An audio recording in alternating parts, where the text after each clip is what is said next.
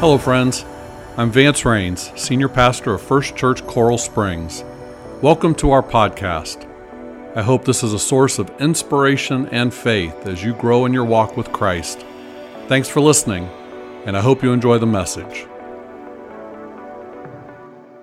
Our scripture reading this morning comes from the first epistle to Timothy, chapter 6, beginning with verse 12. Fight the good fight of faith. Take hold of the eternal life to which you were called when you made your good confession in the presence of many witnesses. In the sight of God, who gives life to everything, and of Christ Jesus, who, while testifying before Pontius Pilate, made the good confession I charge you to keep this command without spot or blame until the appearing of our Lord Jesus Christ whom God will bring about in his own time. God, the blessed and only ruler, the King of kings and Lord of lords, who alone is immortal and who lives in unapproachable light, whom no one has seen or can see, to him be honor and might forever. Amen. The word of God for the people of God. And now, God, may the words of my mouth and the meditation of each heart be acceptable and pleasing in your sight, O God, our rock and our redeemer. Amen. So uh, today is confirmation Sunday at 9:30. 14 young men and women of our church confirmed their faith in Jesus Christ as their Lord and Savior and their desire to be members of this church. They've been through a process of learning what it means to confirm their faith, what their faith is, what they believe. Uh, and these mirrors up here represent each one of them. One of the exercises that Chris Linderman does with them is he has them take a mirror and then write on it uh, what they believe. What is it that makes them a Christian? And they do that, interestingly, as they're seeing themselves, right? That's the idea that what we believe is reflected in our life, uh, that, that, that, we are meant to live it out so that people can see it. So I encourage you before the service ends, come and, come and see what they've learned, see what they believe. You'll see some believe more than others, apparently. Uh, no, I think some just summarize more uh, efficiently. Now, most of them uh, were baptized as infants. And so when they were baptized, uh, they didn't have a faith, right? They, they, were too young to have any idea what, they don't even remember it. Uh, so there were questions asked of the parents, not on behalf of the child, but of the parent. What, what do you believe? And I'm going to go over those questions with you just a moment. Uh, but, but the church, many churches, many denominations offer this rite of confirmation so that there is an opportunity when uh, a child grows up to, a, to an age of accountability, we say, for them to own that for themselves. So it wasn't just something done to them. Now they can say, Yes, I believe what my parents believe. Yes, I now confirm the faith of my parents, which is now my own, right?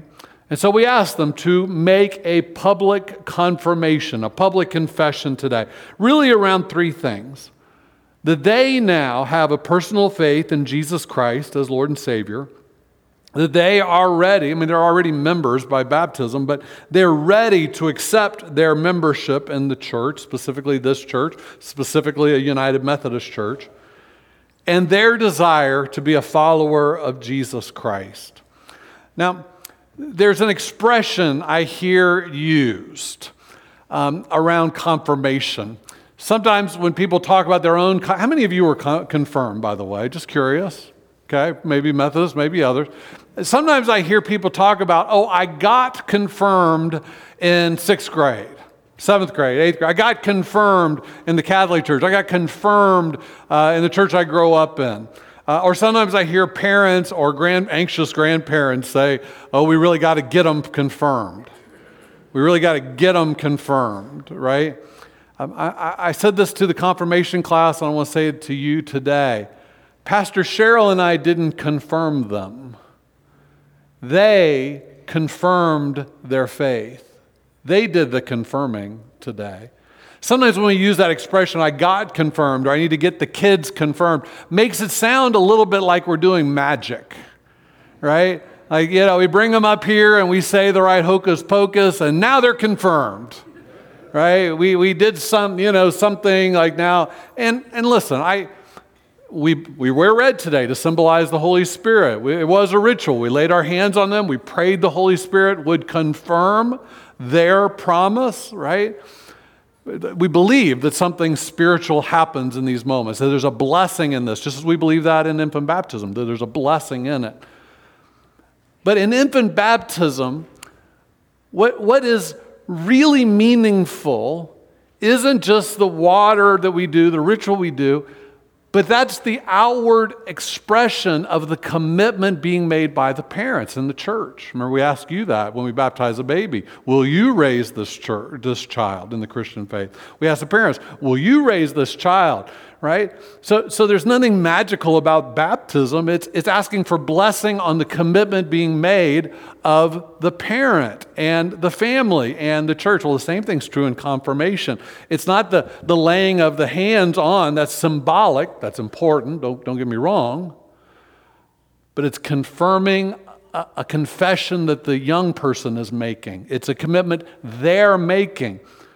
The degree to which baptism and confirmation are meaningful is the degree to which we understand the commitments we make in those. And so it, the confirmation that happened today was the confirming that these young people did of who they are now in Christ and their desire to serve Him. Um, I, I, I, shared this statistic, and this is a sad statistic. Uh, many consider confirmation graduation from church. I mean, it's just, just statistically true that there's a kind of a, a widespread commitment, like I need to get, get my kid confirmed, and then we don't see them again. Right? They, they finish that, and then we, we don't see them again. And I, don't, I didn't say this to lecture the parents, but that's exactly the opposite of what confirmation is. Confirmation isn't graduation from a confirmation program, it's not graduation from a church. It's the opportunity to begin a new life in Christ as a, as a young adult, to begin the journey of spiritual formation, to begin the journey of following Jesus through this life. I, I compared it a little bit. I said, and this will make more sense to adults than it did to the youth. But I said, I think confirmation's less like graduation, the end of something, and more like a marriage ceremony, a wedding ceremony. Uh, because in a wedding ceremony, you also make a vow, right? This morning they made commitments to their faith. Well, in a marriage, you made a commitment to a partner. And so I, I would say, as the pastor marrying you, I say, uh, do you take this person to be your spouse to have and to hold from this day forward, for better, for worse, for richer, for poor, in sickness and in health, to love and to cherish until you're parted by death? And the answer is, I do, right? I do. Now, um, those of you who've been married any length of time, or if, if it didn't work out, I think you'll agree with me. What makes a marriage isn't the vow that you made on your marriage day. What makes a marriage is the vow you kept through your marriage. Did you follow what I just said?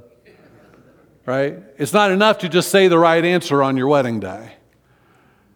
A, ma- a marriage, a successful marriage, is about keeping the vow you've made every day, for better, or for worse, right?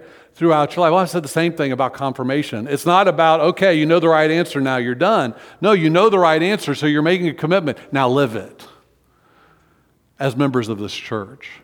So, to put it in, in, in, a way that I think the confirmation class could understand, I said, Imagine that you try out for a sports team, you buy the uniform, but you never show up for practice or, uh, or the game. Right? You're on the team. Right? Who would do that? Well, that's what confirmation is. We, we, don't, we don't want them to just uh, get on the team and buy the jersey, we want them to play, right? And so that's what we ask them to do, to make a commitment to that. And I'll just tell you one more thing, and you can take this and do whatever you want with it. But I said to parents, you know, sometimes we put a really high value on things like confirmation. I got to get that ceremony done. But the most important thing I think that we can teach a child to become a respectable adult and a functioning adult is how to keep commitment. And so if it's been important for your child to be confirmed, Now it's all the more important that you teach them how to keep the commitment of their confirmation. You follow what I just said? Okay. Y'all are sharp. Good. So, the, so what I did in the other services, and for the sake of the confirmation classes, I went over the questions. There's five questions we asked them, and I wanted to make sure they understood them. So we went through them, and you know, they're kind of big theological questions. So I just put it in simple terms. But as I did that, I thought, you know what? It's not such a bad idea that we confirm uh, our own commitment from time to time, all of us, right? To be reminded, this is what I promised, this is what I said I believe. Do I still? So I'm going to go over the questions that we ask when we baptize a child, when we confirm a child. Uh, or when you join the church uh, by profession of faith, these are the questions we ask. I want to tell you, and then I'm going to tell you what they meant. Because when we asked you before, we didn't tell you. We just made you answer the right question. I mean, right answer, right? So I'm going to tell you what it means today so you know. So, five questions. The first one is this. And at, at the end of this, I'm going to, after each question, I'm going to ask you if you do believe this, okay? So, the first three questions are I do responses if you do. First question Do you renounce the spiritual forces of wickedness, reject the evil powers of this world, and repent of your sin? in real simple terms, what that means is that there's a lot of evil in this world, right? There's a lot of pressure in this world to conform to ungodly things. And it's just acknowledging that. We're, we're all bombarded with messages all the time about how we should be living our lives. It's very contrary to what God says. And so it's acknowledging that. I, I renounce all of those influences and I repent. Repent means turn around. What do I turn around from? My sin. Sin is anything that separates me from God, anything that's an offense to, to God, um, anything that's out of sync with God's teachings, anything that's out of sync with God's will. That's sin. And so repent means I just I recognize I've been more in line with the world than I am with God. So I repent. I turn. I get a better direction. I'm going to line myself up with God again. Right? I'm going to take my sin serious because sin matters. Sin is destructive. When I sin, that means I am settling for a life less than God has for me. And when I sin, it means that I also am potentially doing harm to you, right? That, that sin has an impact on me, but also on you, depending on, of course, on what it is. And so the question is, are you sorry for that? And do you want to change? 1 John 1 8, 9 says, If we claim to be without sin, we deceive ourselves, and the truth is not in us. But if we confess our sins, that's the repentance, repenting of sin, He is faithful and just and will forgive our sins and purify us from all unrighteousness. And so here's the question. The answer is I do, I hope. Do you renounce the spiritual forces of wickedness, reject the evil powers of this world, and repent of your sin? I, that's just not convincing. I'm going to give you another chance because I know I we're the first of five questions. Do you renounce the spiritual forces of wickedness. Eh, no. Do you reject the evil forces of spiritual forces of wickedness? Reject the evil powers of this world and repent of your sin? That's a lot more like it. Second question Do you accept the freedom and power God gives you to resist evil, and injustice, and oppression in whatever forms they present themselves? That means that we don't always live like we're supposed to live right? And we don't always, we, come, we can become a little complacent sometimes and not do our part in making the world a better place. But notice it says, do you accept the freedom and power? That means you have a part to doing something about the sin in your life and the sin in the world around you, but you're not on your own. That's why we lay hands and pray for the Holy Spirit, because God helps us to be the kind of people that He wants us to be. We're not on our own in this, that the Spirit enables us to live holy lives so that we can be a holy influence in the world. Or Jesus put it this way He says, You are the light of the world, right? There's a lot of darkness in this world. Shooting in a synagogue yesterday, bombings in churches on Easter Sunday, and, and a lot of things closer to home, right? Eh, there's a lot of darkness, but Jesus says, You are the light of the world. A town built on a hill cannot be hidden. Neither do people light a lamp and put it under a bowl. Instead, put it on its stand and it gives light to everyone in the house. In the same way, let your light shine. Is your light shining? Let your light shine before others that they may see your good deeds and glorify your Father in heaven. So here comes question number two. The answer is I do, I hope. Do you accept the freedom and power God gives you to resist evil, injustice, and oppression in whatever forms they present themselves? Good. Here comes question three. Do you, and this one's a little, you know the answer, but I want you to think about it. Do you confess Jesus Christ as your Savior? Put your whole trust in His grace as opposed to something else. And promise to serve Him as your Lord in union with the church which Christ has opened to people of all nations, ages, and races. Uh, ages, nations, and races. In other words, do you recognize you need saving? And you need a Savior. Saving from what? Your sin that we have a natural propensity to sin. We have a natural propensity to getting lost, right? It says, all like sheep have gone astray. It's just, we just recognize it. Yep, I'm a sinner. It's, in fact, it says, Ephesians 2 8 through 9, for it is by grace that we, you have been saved through faith. It is not for this is not from yourselves, it is a gift of God, not by works so that no one can boast. You can't save yourself. Most of us are the ones who get ourselves in trouble. We can't be the one who gets ourselves in trouble and saves ourselves. We need a Savior. Who's our Savior? Jesus Christ. That's the whole point of what we just celebrated His cross and His resurrection. That, that this is a gift of God. I can't save myself. My, my, my spouse can't save me. My job can't save me. My bank accounts can't save me. The president can't save me. The army can't save me. Only God ultimately can save me from my sin. I need a Savior and it's a free gift of grace. So, what about the Lord part? Well, if I need somebody to save me from the problems I get myself into, then maybe I ought to, to, to start following somebody else. Lord ultimately is a question of rule. And so, just like you know, a team needs a captain or a coach, just like a, a, an army squad needs a, an officer, uh, we, we need someone to show us the way. When I'm on my own, I get lost. All like sheep, we go astray. Sheep need a shepherd. That's what it means when we say, Lord, Jesus saved me from my sin. That's his sacrifice. Now lead me so I don't get in so much trouble all the time. That's the Lord part, right? Right? So it says, Psalm 119, Your word is a lamp for my feet, a light to my path. But then catch this next verse. We know that line, but look, I have taken on an oath and confirmed it that I will follow your righteous laws. I need something to follow, and you give me the one the thing to follow. You are the one to follow. So here's the third question. It's an I do question. Do you confess Jesus Christ as your Savior? Put your whole trust in His grace and promise to serve Him as your Lord in union with the church which Christ has opened to people of all ages, nations, and races? Nice. You're getting more enthusiastic too. So here's where it takes a turn in the questions. The first three, first three are, are theological. But then it asks for a commitment. Okay, you believe that, but what are you going to do with it? Because we understand that, that, that being a follower of Jesus makes me part of something that, that I become part of the body of Christ by baptism. I become part of the family of God as God adopts me as his son or daughter. We become the household of faith. And so, how I live out my beliefs is, is, is now how I practice that in my relationship with the church. So, question number four, by the way, is an I will question. It says, As members of Christ Universal Church, will you be loyal to the United Methodist Church?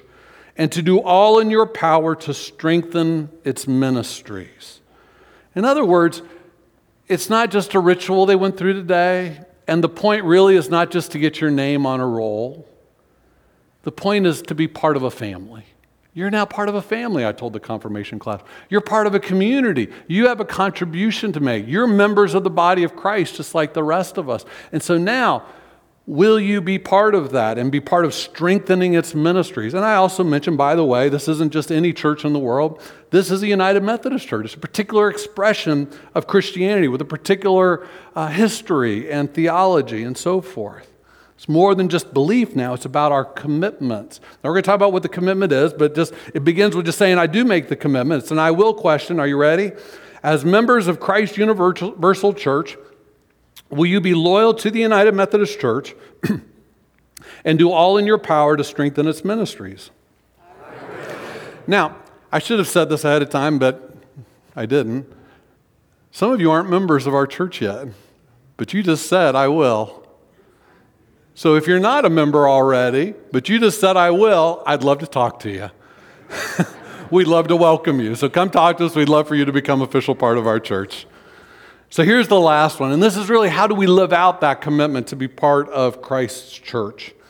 The final question. You've heard this one. As members of First Church Coral Springs, Will you faithfully participate in its ministries by your prayers, your presence, your gifts, your service, and your witness? Five things. This is what it means to be a member. Not just to put my name on the roll, not just to have a pastor lay his hands on my head or her hands on my head, not just to go through a ritual. It's about living out a commitment. Let me just quickly say what these four, five things are. Your prayers. You know what that is, right? But it's not just saying, do you pray? It's saying, will you pray for your church? You pray for your pastors? Will you pray for, uh, we had Lisa Primavera this morning. We prayed for her. She's getting on an airplane today to go to South Sudan. So we prayed for her in the church this morning. Pray for people who are grieving. Pray, pray for your members who are sick. Praying for one another. You can be part of our um, prayer ministry, by the way. You can get an email every week of the prayer request and pray for those folks. Prayer. Second, presence. That means showing up. It's not present like Christmas presents, it's your physical presence. It means showing up. And it's not attendance like going to a sporting event or to a, to a theater. It's, it's about being present in the community. I'm involved, I know people, I'm connected. That's what presence means. Third, your gifts. Yeah, you guessed it, that's money. It's your gifts. It's giving, it's supporting the ministry through your regular faithful giving. You've heard me say this before. The biblical principle is the tithe, giving your first 10%. I said to the confirmation class, you don't have to wait till you graduate college and get a job. You can start now. Uh, when my kids had an allowance growing up as children, they had certain responsibilities around the house. They had three jars. And they got their allowance, 10% went in one jar, that was for the church. 10% went in another jar, that was their first savings account. And the rest they could spend any way they wanted. You can learn to start tithing as soon as, so I said, use your babysitting money. You can start doing that. And so can y'all. Okay. Fourth, your service. This next weekend, we have our Mission Together weekend. It's about serving. Jesus, the night before he died, washed feet as an example. To be a follower of Jesus is to serve like Jesus served. In the church, outside the church, we're called to be serving people. And finally, your witness. That just means your example. Can people notice through your lifestyle, through your values, through your words, that you're a follower of Jesus? Have you invited somebody to church lately? That's your witness. Have you told somebody what Jesus means to you? That's your witness. And so that's what we ask. If you're going to be a member, those five things, that that's what it means to be a member of this church. So I'm going to ask you the question. It's an I will question. As members of First Church Coral Springs, will you faithfully participate in its ministries by your prayers, your presence, your gifts, your service, and your witness? I do. I hope you will. Let's read this passage again one more time. This is the one I started with, but I just want you to see it again. Fight the good fight of the faith. Take hold of the eternal life to which you were called when you made your good confession in the presence of many witnesses.